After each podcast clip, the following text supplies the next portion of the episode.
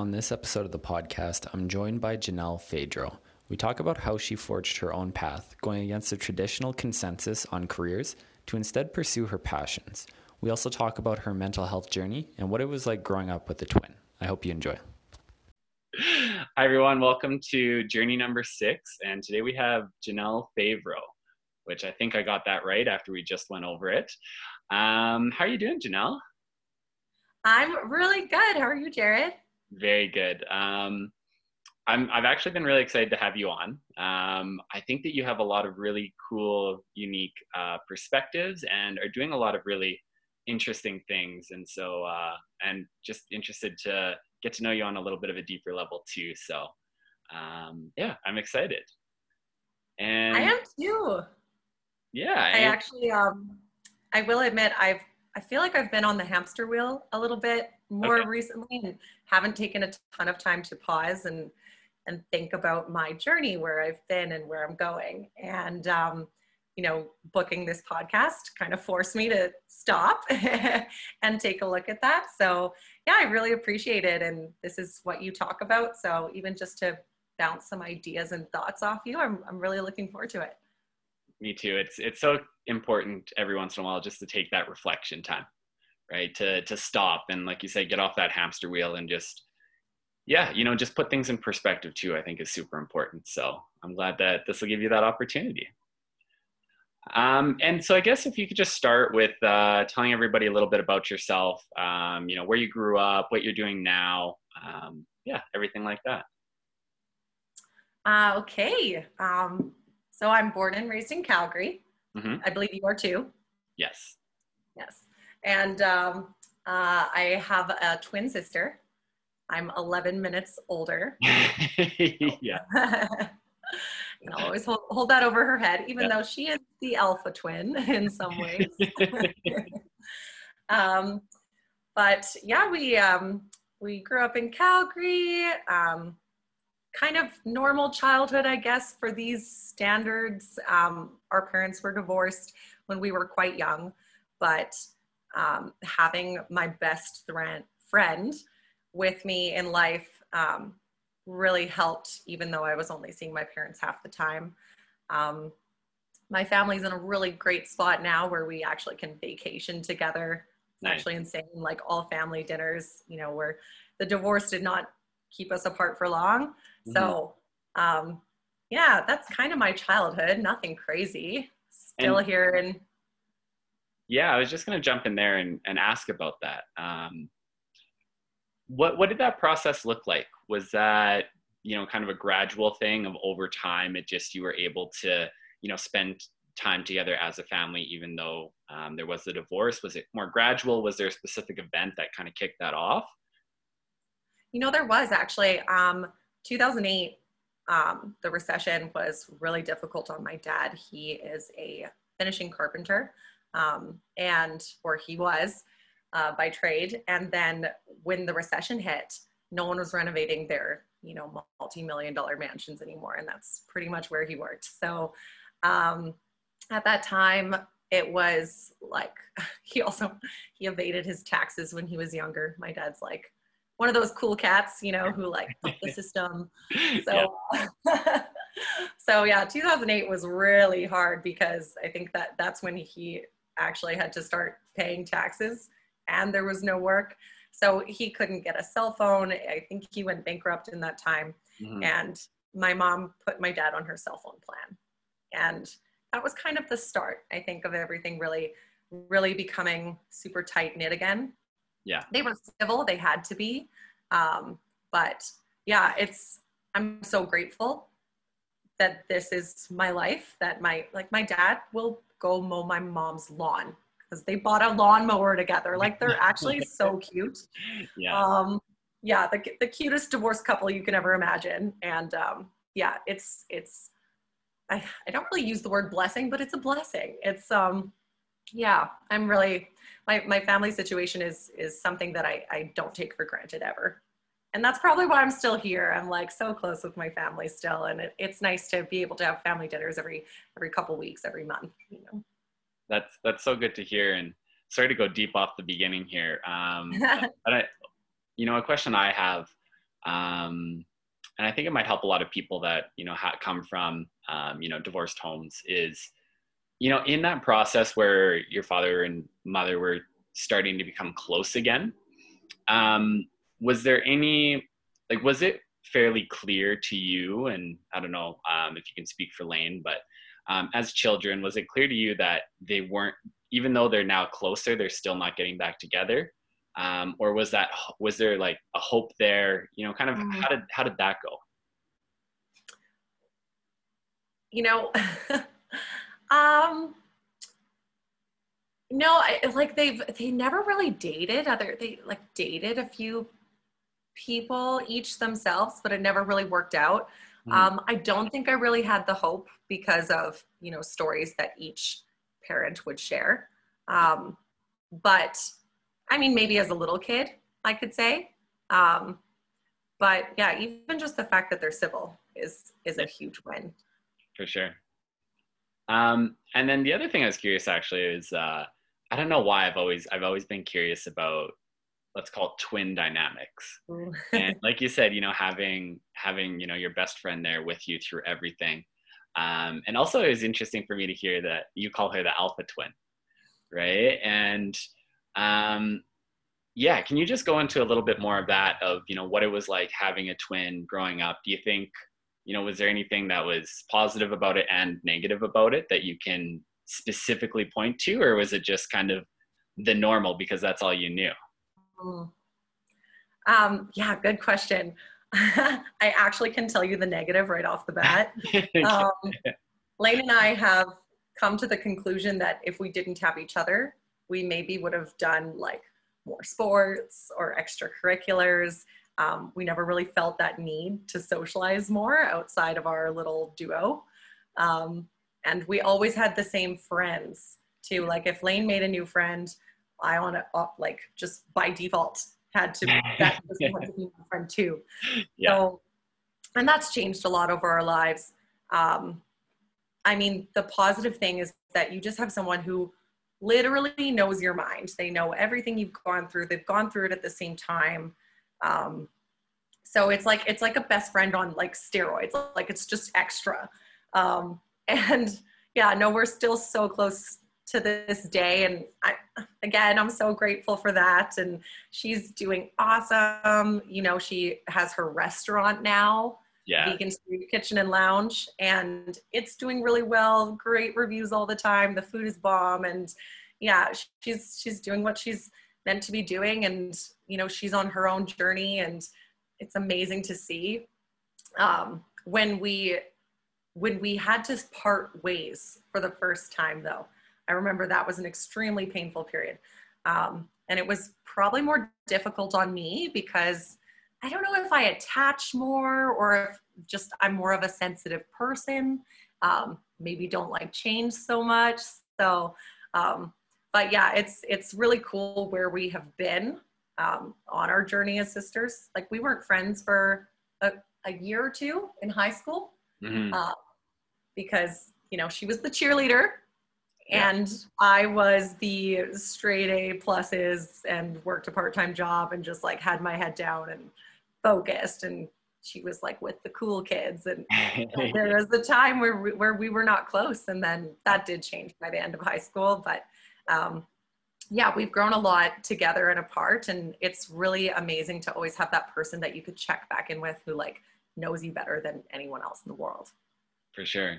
No, I love that. And going back to a little bit when you guys had to go your separate paths, why was that? Yeah, can you just go into that a little bit more, like the circumstances surrounding that, you know, how you kind of made that decision, how you navigated through that? Because especially with a twin, right, that relationship, like you said, you're so close.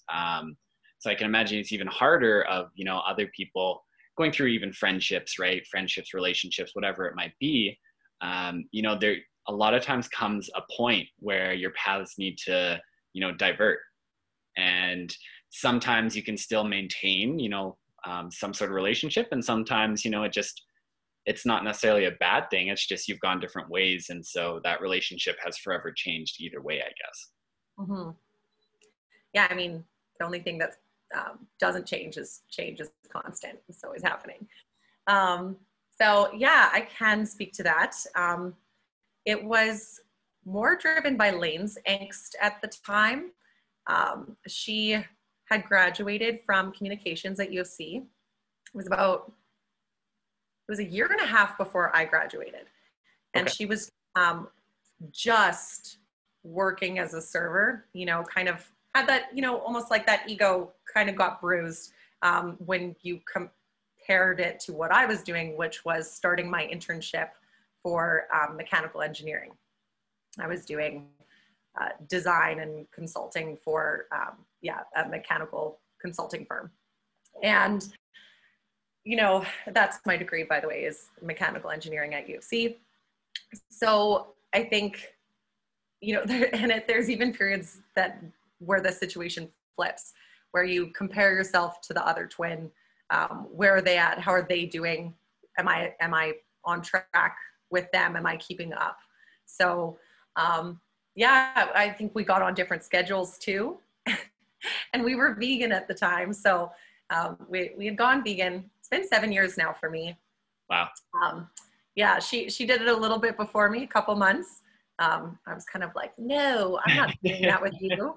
Yeah. You know, she didn't even ask me to, but I was like, we're twins. We do everything together. And you're going to, you know what? Even though, like, I am a vegan at my heart. Like, I was a vegetarian before. It's in my, it's in my values. It's, you know, so anyway. So I guess jumping back, yeah, comparing twins. She was just feeling like not at the same place. Our schedules were opposite. It became, oh yes, this is what I was going to say. We used to always meal prep together and whatnot, but then our schedules got so demanding, and she was like, I am fine with brown rice with cut up tomatoes in it. And I'm just like, what is that, Lane? And I'm like, no, if we're going to do that, like, let's make a Mexi salad and like, and we were so even, very even with everything.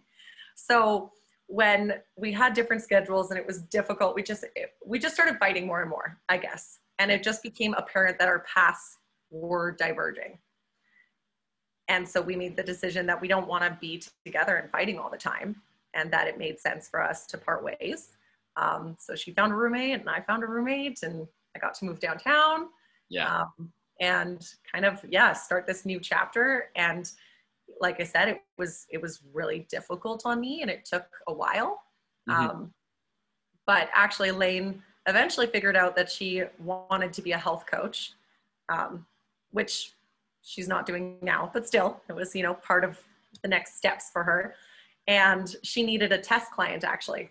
Okay. And that was me. And it was incredible because a lot of her health coaching work was centered around, you know, questioning your limiting beliefs and going through your wounds and all these, you know, deeper topics. So when Lane and I got to do that work together, it was incredibly healing, and it brought us back together. And then we were in a great place, better than ever. Super cool. So it worked out really well. Yeah, I love that. And so focusing a little bit more on you. So graduated mechanical engineering. And you know, engineering is one of those, let's call it, fields where a lot of people aspire to be, right? Of like doctor, engineer, lawyer, you know, kind of lumped into that realm, I would say. I hear a lot. Can you talk a little bit about your journey with that? Are you still doing that? Obviously, you know, like you said, you were that straight A+ student, and you know, going into that world, and now just having some context on you, knowing that you are involved in a lot more, call it entrepreneurial type things as well, which is a lot of times very different from that school environment, that engineering environment. Yeah, can you just go into a little bit more about that journey through engineering, and and if you're still doing it now? Well, how much time do you have? I'm kidding, we've got an hour. So engineering, oh my God, I wanted to be so many different things when I was younger. I wanted to be an archaeologist, or a dermatologist was one thing, interior designer, like just random, all over the board. And in school, I became obsessed with math. Science was good. I liked it better than, you know, writing or social studies, but math number one, science number two. And when it became time to apply for universities, I kind of was in that like really preconditioned societal sheep life, you know, where you just graduate high school and then you apply for university and then you get a job. And so when it was time to apply for university, I just thought, oh, engineering, that's a four-year degree, uses math and science. I'm smart, I could do that. Yeah. Sure. And I realized I didn't like it by third year when it started to move more away from the theoretical into very practical stuff. I'm not a practical person. I live in dreamland. I like theories and concepts and big ideas. So yeah. I knew pretty early that it wasn't really for me, but I did want to see it through. So I did get a internship, which was 16 months long. So it was 5 years overall that I was in school. 6 if you count the extra year that I took, because there was a semester I really didn't want to work that hard anymore. I wanted to smoke weed, watch Game of Thrones, and only be in 3 classes a semester, and that was a good year. And this engineering firm, they offered me a job when I graduated, and I took it, even though there was a part of me at that time that said, I don't really want to go into engineering, but I'll say yes to them and we'll see, you know. It's a fallback. And unfortunately I did fall back on it because engineering is not for me. It's not my truth. And it actually was one of the hardest things that I've ever had to do was walk away from that career path. Mm-hmm. And it was after about 1 mental breakdown, 7 months of therapy, and then another mental breakdown to realize that this is time. I've held on as long as I can. But to tie this back into my other extracurriculars and social entrepreneurship, if you will, that all started when I was on internship. Okay. So A+ student, loved to be busy all the time, worked a part-time job in high school. That never let up for a while. I'm not that person anymore, but come the internship, all of a sudden my school and my work were the same thing. I was getting paid to gain more experience in my field. Yeah. So I didn't have a part-time job on top of school.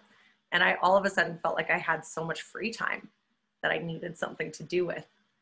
And I didn't know what that was until Lane met my current business partner, Andrea. So Lane is inextricable to my story. You can't take her out of it. You can't talk about me without her. Yeah. And so Lane met Andrea, and Andrea had just became vegan for the first time. And Lane was one of the only vegans that she knew. Okay. And again, if you're friends with Lane, you're friends with Janelle. Yeah. This doesn't stop too much, even in adulthood. But so Lane and Andrea started doing these vegan meetups, and that's how I started hanging out with them.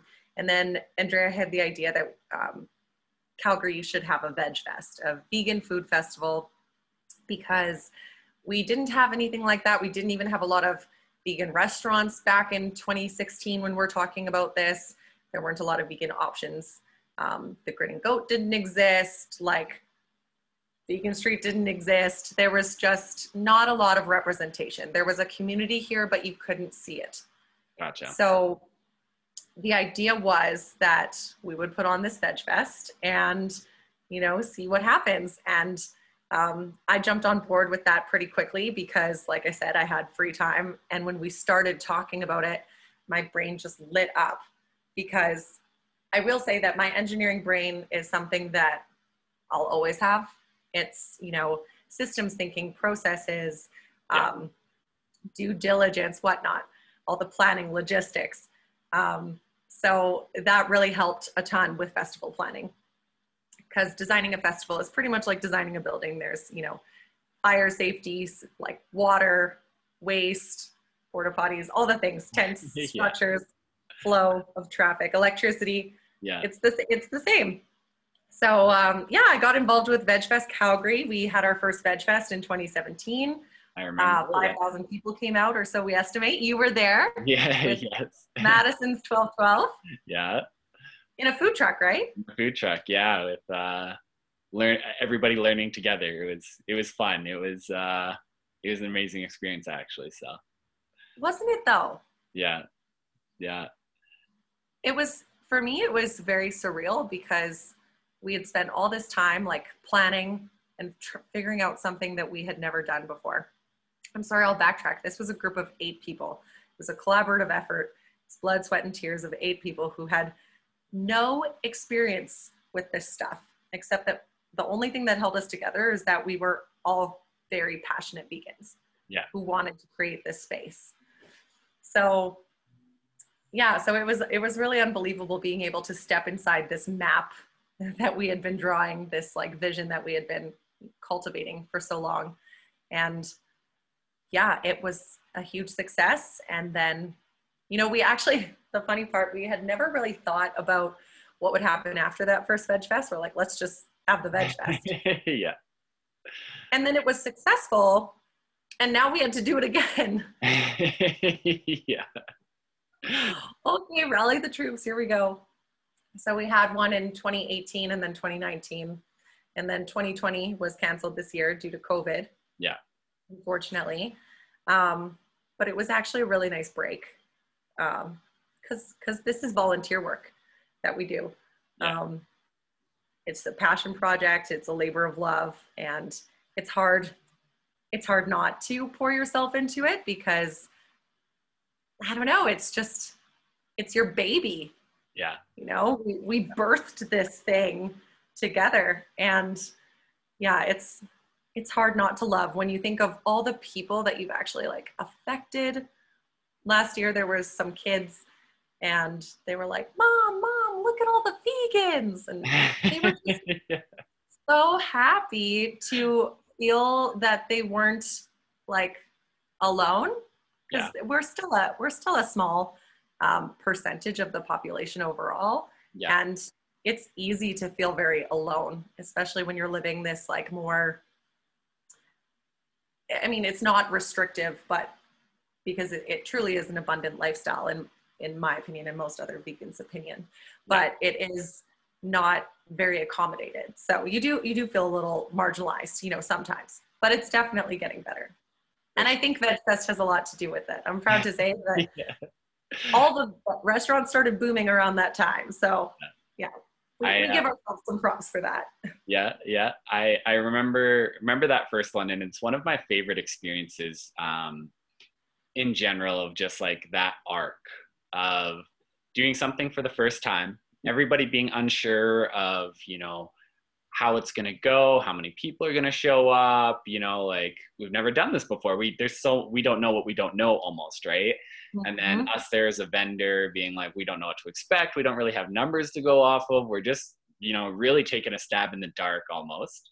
And then it going extremely well, like so well, it's like, holy shit, like we're not prepared for this, like on our side. And I remember that day, like running over to Community Foods and like, where's your vegan cheese? I need all of it. Right? And like, you know, clearing them out, running back and forth, crazy busy day. And then at the end that like, you know, while you're in it, you're just, your head's spinning, you're going crazy. You're like, there's a million things I need to do. And then at the end, you have to look back on it and be like, wow, that was amazing. Like that was fucking awesome. I loved that. Right. And so I love that arc, and it's happened in a couple of experiences and that being one of them for me. And it's just truly one of my favorite things to go through. Totally.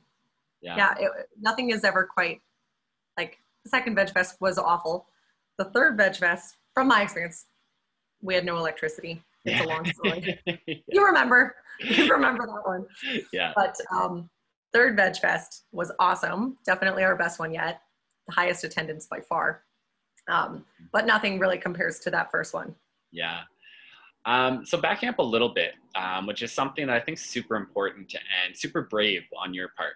actually. And I know that it was, you were feeling that internal, call it struggle or dilemma of, you know, I've spent 5, maybe 6 years in school for engineering, this, you know, position that a lot of people look to, that a lot of people from the outside would go, you know, maybe, are you crazy? Like, you want to leave engineering? Like, that's a good paying job. Like, you know, you'll make lots of money. And, you know, being brave enough to kind of go against, you know, call it what you're supposed to do. Right. Mm. And can you just give a little bit more insight of what allowed you and to step away from that and, you know, pursue something that you're actually passionate about instead of living the quote unquote, you know, life that you're supposed to live, where you go get a good paying job and then you work for 20, 30 years and then you retire. Yeah. Honestly, it wasn't really a choice anymore.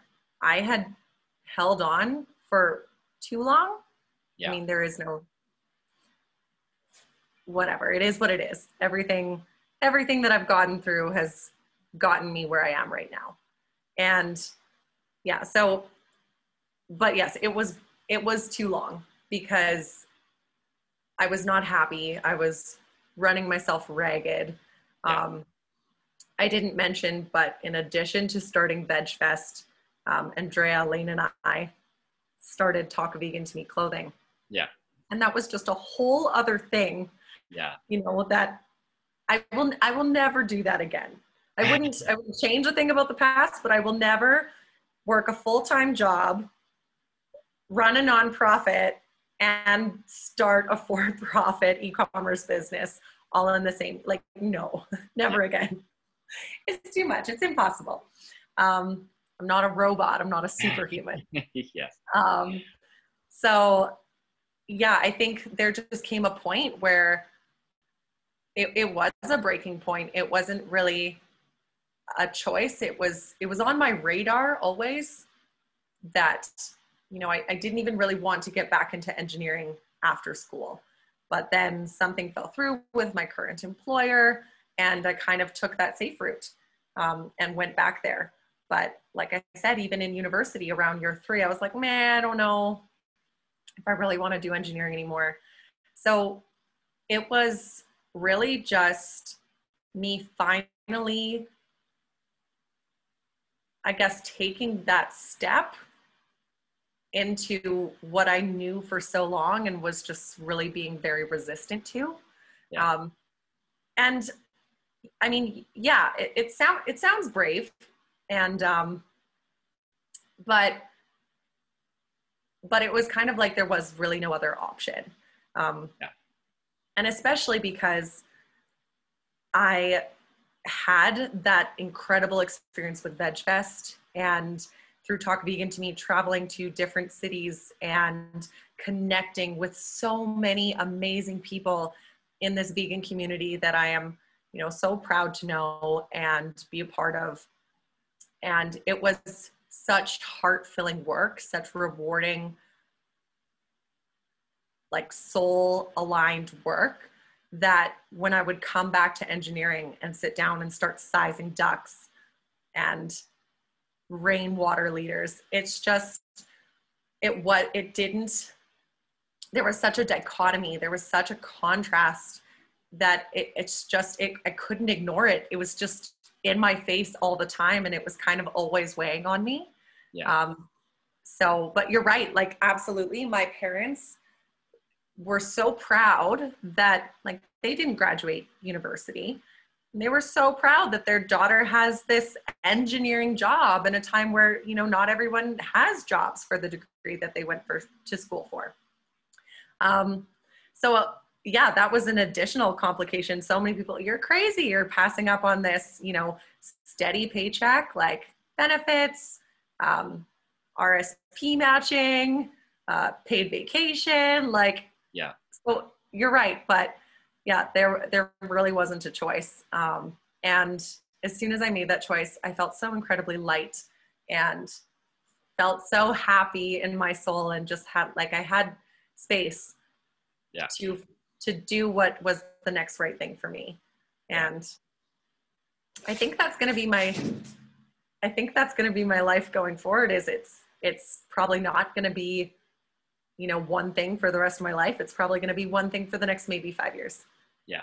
And then we'll assess again in another 5 years. Yeah. Cool. I think it was just timing. It came down to that. Cool. Time to move on.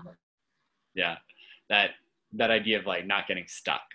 Right. And it's crazy how so often, you know, call it whatever you want to call it, you know, our bodies or our gut feeling, whatever it might be, we know what we need, right? A lot of times it's more that fear of following through, that fear of the judgment from other people. What will other people think, right? Yeah. So I still go back to, I think it was a brave decision, even though you felt like you didn't have any other choice. And because you mentioned it before too, and it's something that I've been very passionate about the last little while here, is just, you know, call it mental health in general. And, you know, if you wouldn't mind going into a little bit of your mental health journey, you know, kind of where it started, why it started, and going through that, because I think there is still a huge stigma around it. And, you know, hearing that other people struggle with similar things, or, you know, are going through things that you may not see, I think is super powerful. So I'd just love to hear more about that. Totally. Yeah, I mean, taking it back to the very beginning and maybe oversharing a bit, but I was suicidal when I was 5 years old. Really? Randomly, I didn't have self-worth. Actually, I realized recently that parents who fight over a divorce, that actually really, the child internalizes that a lot. So yeah, not random. I do know where the source of this is, but I didn't have any self-worth or confidence. And this was something that I struggled with and, you know, still continue to have to like really be on top of. 'Cause I guess that comparison, comparing yourself to others is such an ingrained habit of mine from being a twin. You know, you have someone who's the same age as you, same opportunities as you. So there's that comparison. And I think that's, you know, maybe a huge source of where that comes from. But, you know, that's kind of the first memory of, you know, anything being kind of off. But a lot of my mental health stuff comes from burnout. So stretching myself way too thin, and just piling too much on. So I remember it was my second year, first semester of university. It was like the best GPA ever. I took 6 classes, was killing it. You know how they say you could choose 3 things in university: sleep, social life, or grades. For me, it was grades and social life. So I didn't really sleep, but I got excellent grades and I had a good time. I was having a great time first couple of years of university. But then by the second semester, I had burned myself out. I you know, would go home and go straight to bed. It was like probably my worst and first depression. And then, you know, it's a matter of building and kind of switching things up. Affirmations helped me a lot. You know, there's always another time where like, I'll be good and then I'll go through that divot again. So my work recently is trying to not catastrophize anymore, and also not like in the bad times, and then not be euphoric or just too attached to this cloud 9 when things are going really well. Because I think that affects things quite a bit. It's like, oh, the sky is falling. Oh, everything's amazing. So, but yeah, no, I mentioned the depression, the small depression after me and my sister stopped living together. That was like the second one. And then my most recent one was earlier this year. Like, and I think a lot of this has to do with, well, attachment, self-worth. But the most recent one, I think, was an identity crisis almost. Definitely very on par with what we're talking about here with your journey and like, where do you go next? Are you on the right path? I really felt like I didn't even know where the path was anymore.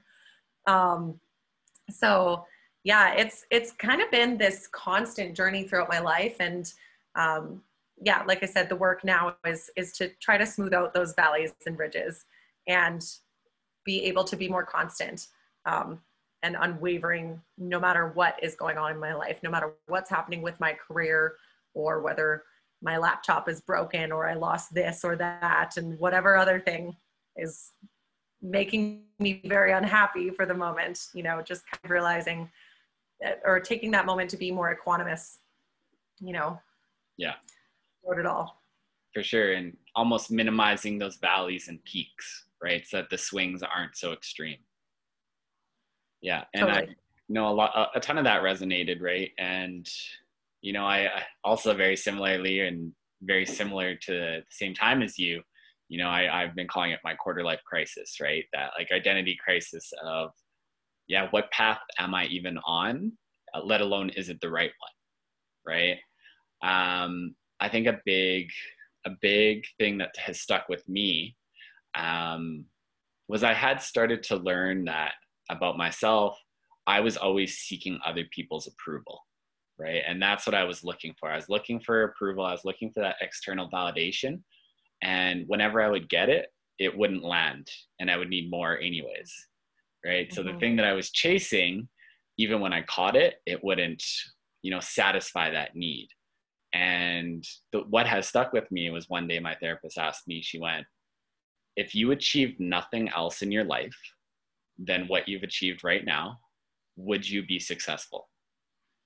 And it stuck with me because I went, I didn't know how to feel, because looking at it, you know, without feeling attached, it was like, well, yeah. And like other people would say yes, but I don't feel like I am. Mm-hmm.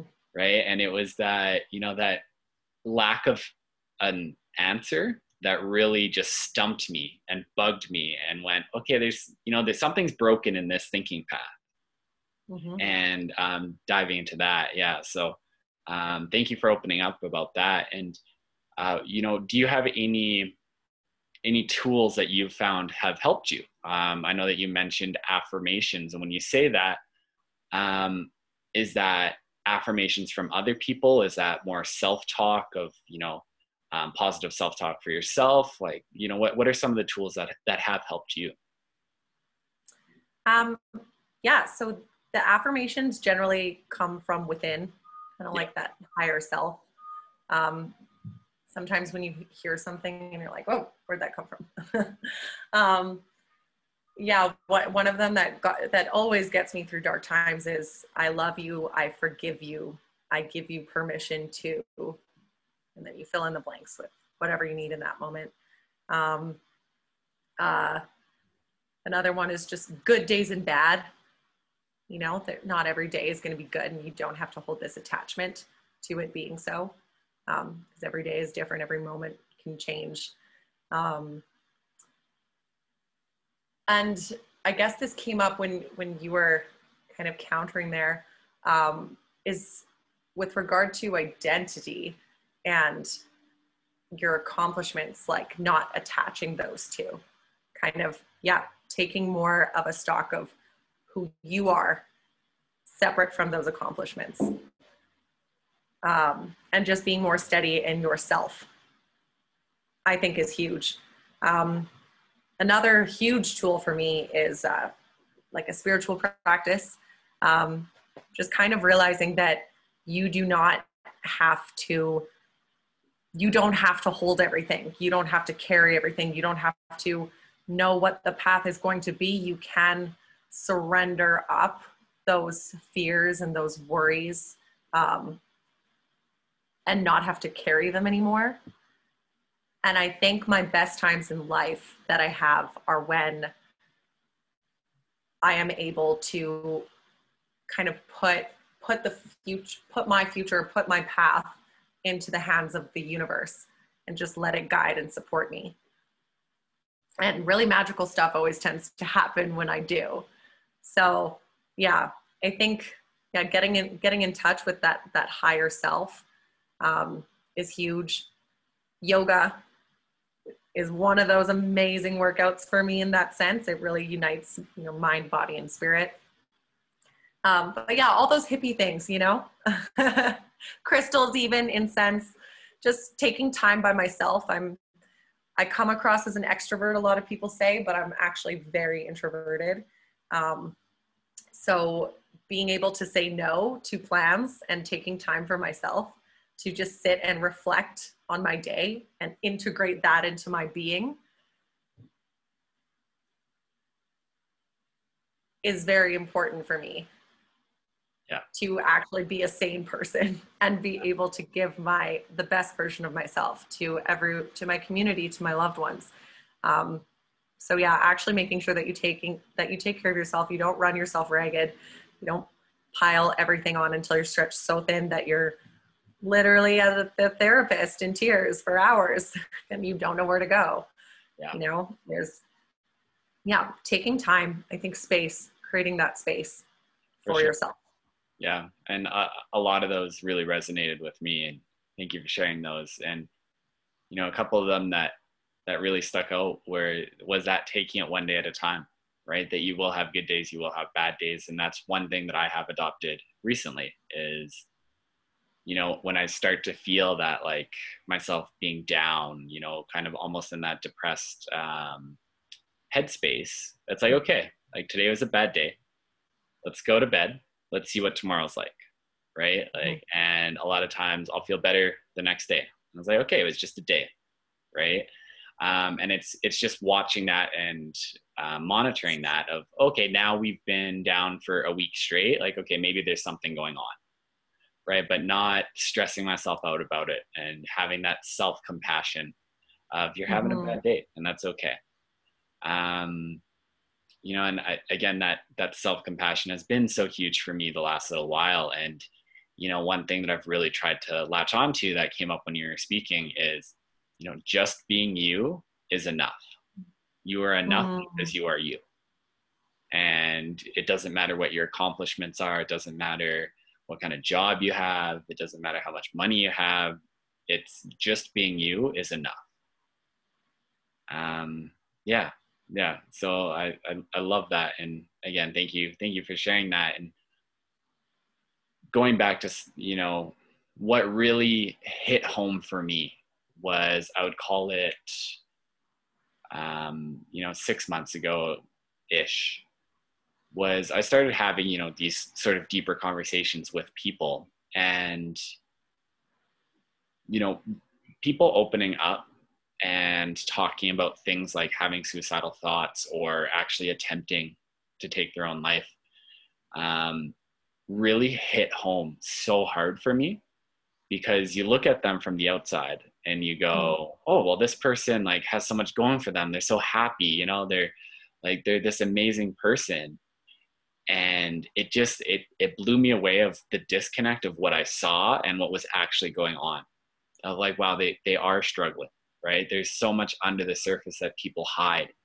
And, you know, if these people that seem like they're doing so well, you know, are having these sorts of thoughts, how many people in general are having these thoughts? And that's why I really have made a push to, you know, try to have these conversations, try to create spaces for people to open up about it, because, you know, I think one of the hardest things about going through tough periods in your life like that is doing it alone. Right. Mm-hmm. And and just the importance of community. And I guess I was just curious if you could speak more on that, on just community, because I know that, well, one, the vegan community is so close, right? And what I've come to learn, right, is just how close everybody is and how much they care about each other. And where you have found community, and if they have been able to help you with some of the things that you've struggled with. Because I guess the other thing that I found interesting is it was almost easier to open up about some of this stuff with people I wasn't super close with. Mm-hmm. Those friends that, you know, I've had for 10 years, you kind of have the status quo of, like, this is what we talk about, this is what we go into. And sometimes it's tough to throw that curveball of, well, actually, you know, I want to talk about this today, even though we've never touched on it, you know, the whole time we've known each other. So just your thoughts on community, where you found it, and yeah, if it's been helpful and how helpful. Sure. So I'm actually a very private person and an open book at the same damn time. What do you mean? It's a riddle, Jared. I feel like a walking contradiction a lot of the time, but yeah.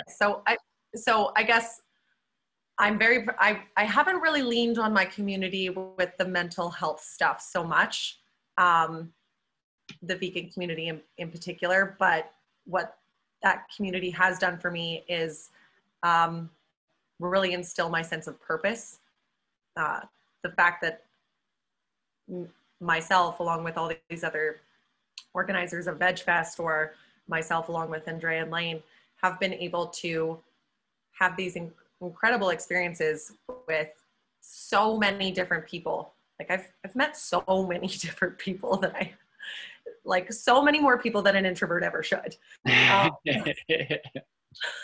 And these experiences have inspired me. They've given me, you know, like those random conversations that you'll just have with someone, and it just like gives you a whole new perspective, or, you know, a light bulb goes off, or, you know, even you just feel connected, like in that moment that there's actually something more going on, or that brought you two together to have this conversation.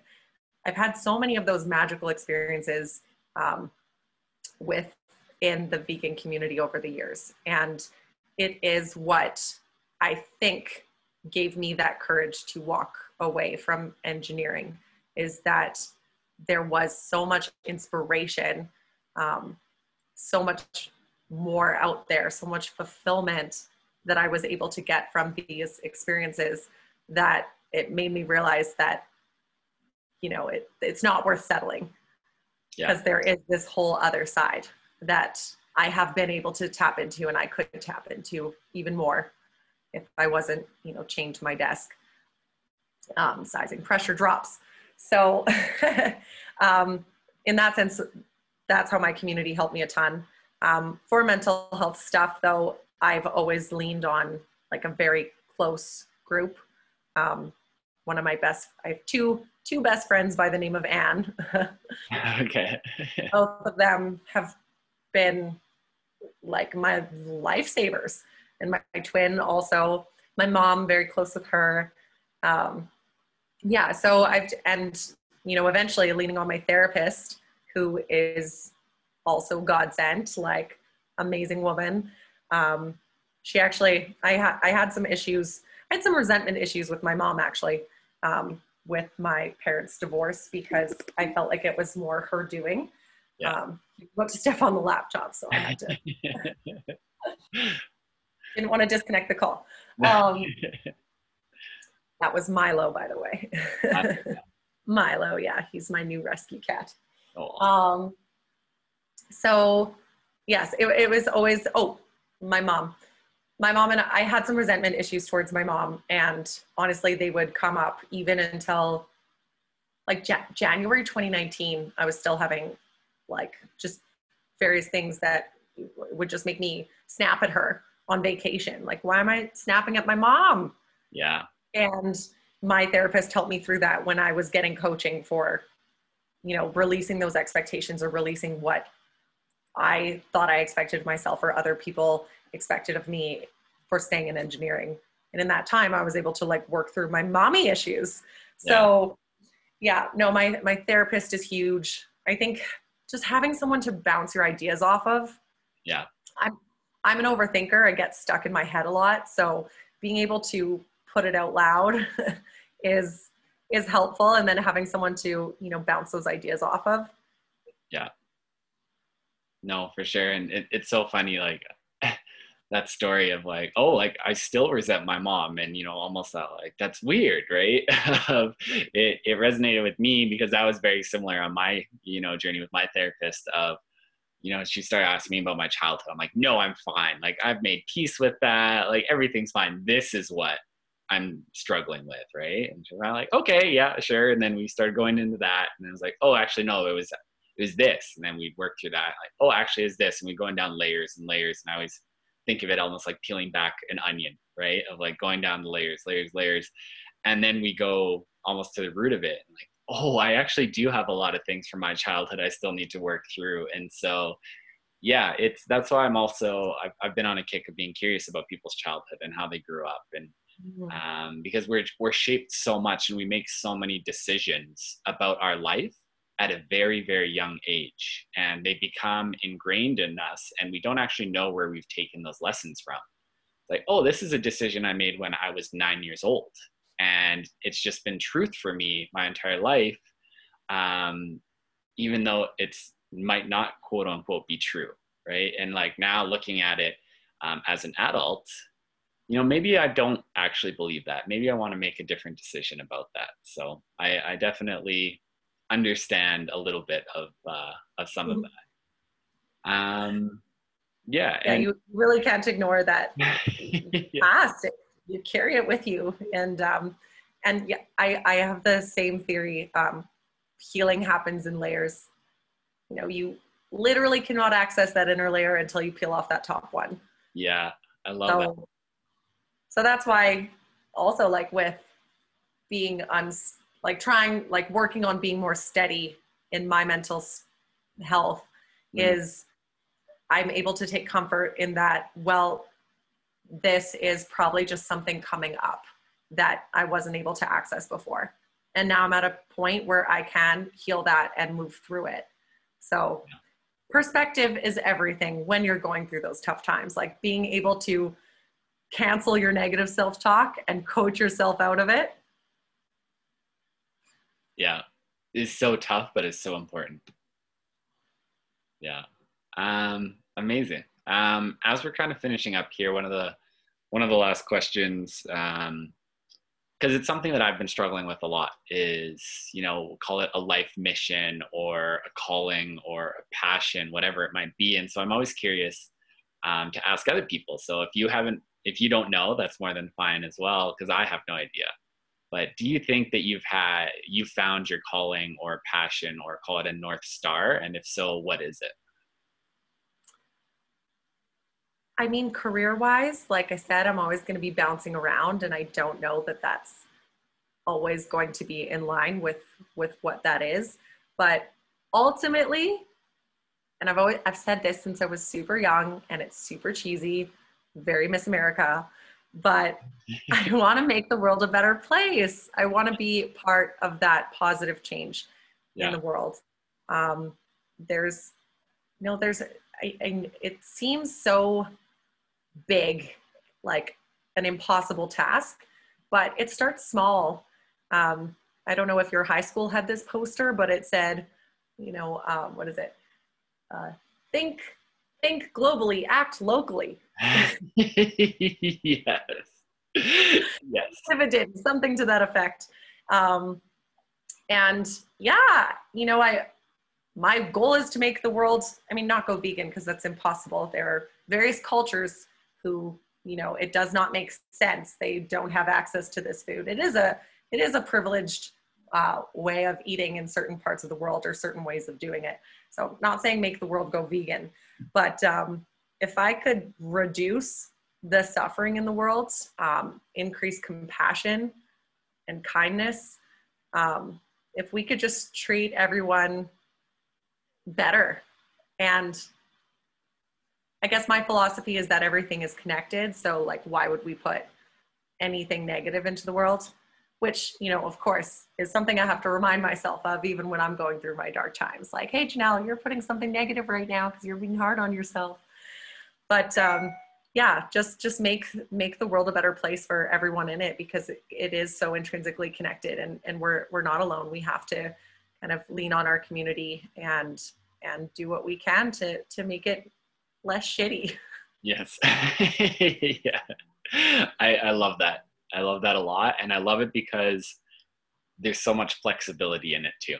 You can approach it in so many different ways. So I really do love that. Is there anything that we didn't get to that you wanted to touch on? Is there any questions for me that you had? Anything like that? Ooh, yeah, I got a good one for you. Okay, I'm ready. What's your biggest lesson you learned this year? I have an answer, actually. Yeah. It's, I love it. To trust myself and to trust my gut. And just to listen to it, because there are a lot of instances when I went against my gut and I knew that in my body was telling me that this is wrong. And I did it anyway because I told myself this is what I'm supposed to do, or I was trying to gain somebody's approval. And just really trying to go back to listening to that gut feeling and listening to, to myself, because and trusting myself that I know what's right. Mm-hmm. I love that. I'm so proud of you. You started this podcast and thank you. Like we had gone for coffee. When was that? In February? I think so. Yeah. That's right. When I was just starting everything, kind of call it kicking off my quarter life crisis. So, right. Yeah. And look what you've done. It's amazing that, you didn't get stuck in the, oh, what should I do next? And just jump in. I think I heard it on one of your podcasts. It's like everything you do, it's going to give you, like whether you go to this school or that school, you'll be exposed to certain ideas, or an event will happen that wouldn't have happened if you went somewhere else. And yeah, doing this podcast is amazing. Like regardless of what happens for you in 5-10 years from now, or what that plan is, this is going to help you and so many people. I think it's really incredible that the topic that you've chosen for this podcast is talking about people's life journeys. Cause like right now I'm working on VegFest. We're actually selling Talk Vegan to Me. Oh, that's exciting. Yes. Yes. I'm not sure when this goes to air, but maybe the deal will be done by then. Super exciting. Okay. But, so what is in store for me next is, it's honestly, I'm looking at a few different options. So, reflecting on my journey and all of this, it's really been helpful being on this podcast and listening to your previous episodes. And I really thank you for the work that you're doing. It's very helpful for people like me, and I'm sure lots of people. So thank you. That means a ton. I really do appreciate that. And yeah, I mean, you kind of half answered it already, but my last question was going to be, what does the next phase in your journey look like? Yeah, like I said, at this point, I'm thinking I like accounting. Okay. I know, I laugh at myself too, because it's like, she quits engineering to go into accounting. Like, so boring. But, no, in all honesty, I find numbers very intriguing and fascinating, and they just never lie. I love numbers. So maybe a data analyst, that's the word. Probably not that. No, we'll see. I might, I love seeing and creating beauty. So maybe it's something more along the lines of working in an architect's office, doing something similar to what I was doing in engineering, but now for the people who care about aesthetics and not, I mean, heat control is important. Yeah. Plumbing is important, but no one sees it. No one appreciates it except for the mechanical engineers. So staring at a few different options right now, but I think what I'm really taking away from this conversation is it really doesn't matter what you're doing, as long as you are bringing you to the table and really like holding that precious, because that is what you share with the world, and that is how I'm going to live out that legacy, or what you had asked me before is by being me. So I love that. I love that a lot. So thank you for that. Thank you for this. Where can people find you? Where can people find the projects that you're working on? Where would be best? My Instagram is probably the best. It's not a very fun name. It's JP, as in Janelle Page. And then my last name, I think you said Favreau by accident. It's Pedro. Pedro. With a D. It's all good. It's a tough one. It sounds French, but it's German. So my Instagram, JP Pedro, is a good spot. I have links to VegFest, Talk Vegan to Me, and Vegan Street, my sister's restaurant, where I'm currently doing their accounting stuff and having a great time doing it. So yeah, one day at a time, we'll figure out the next step.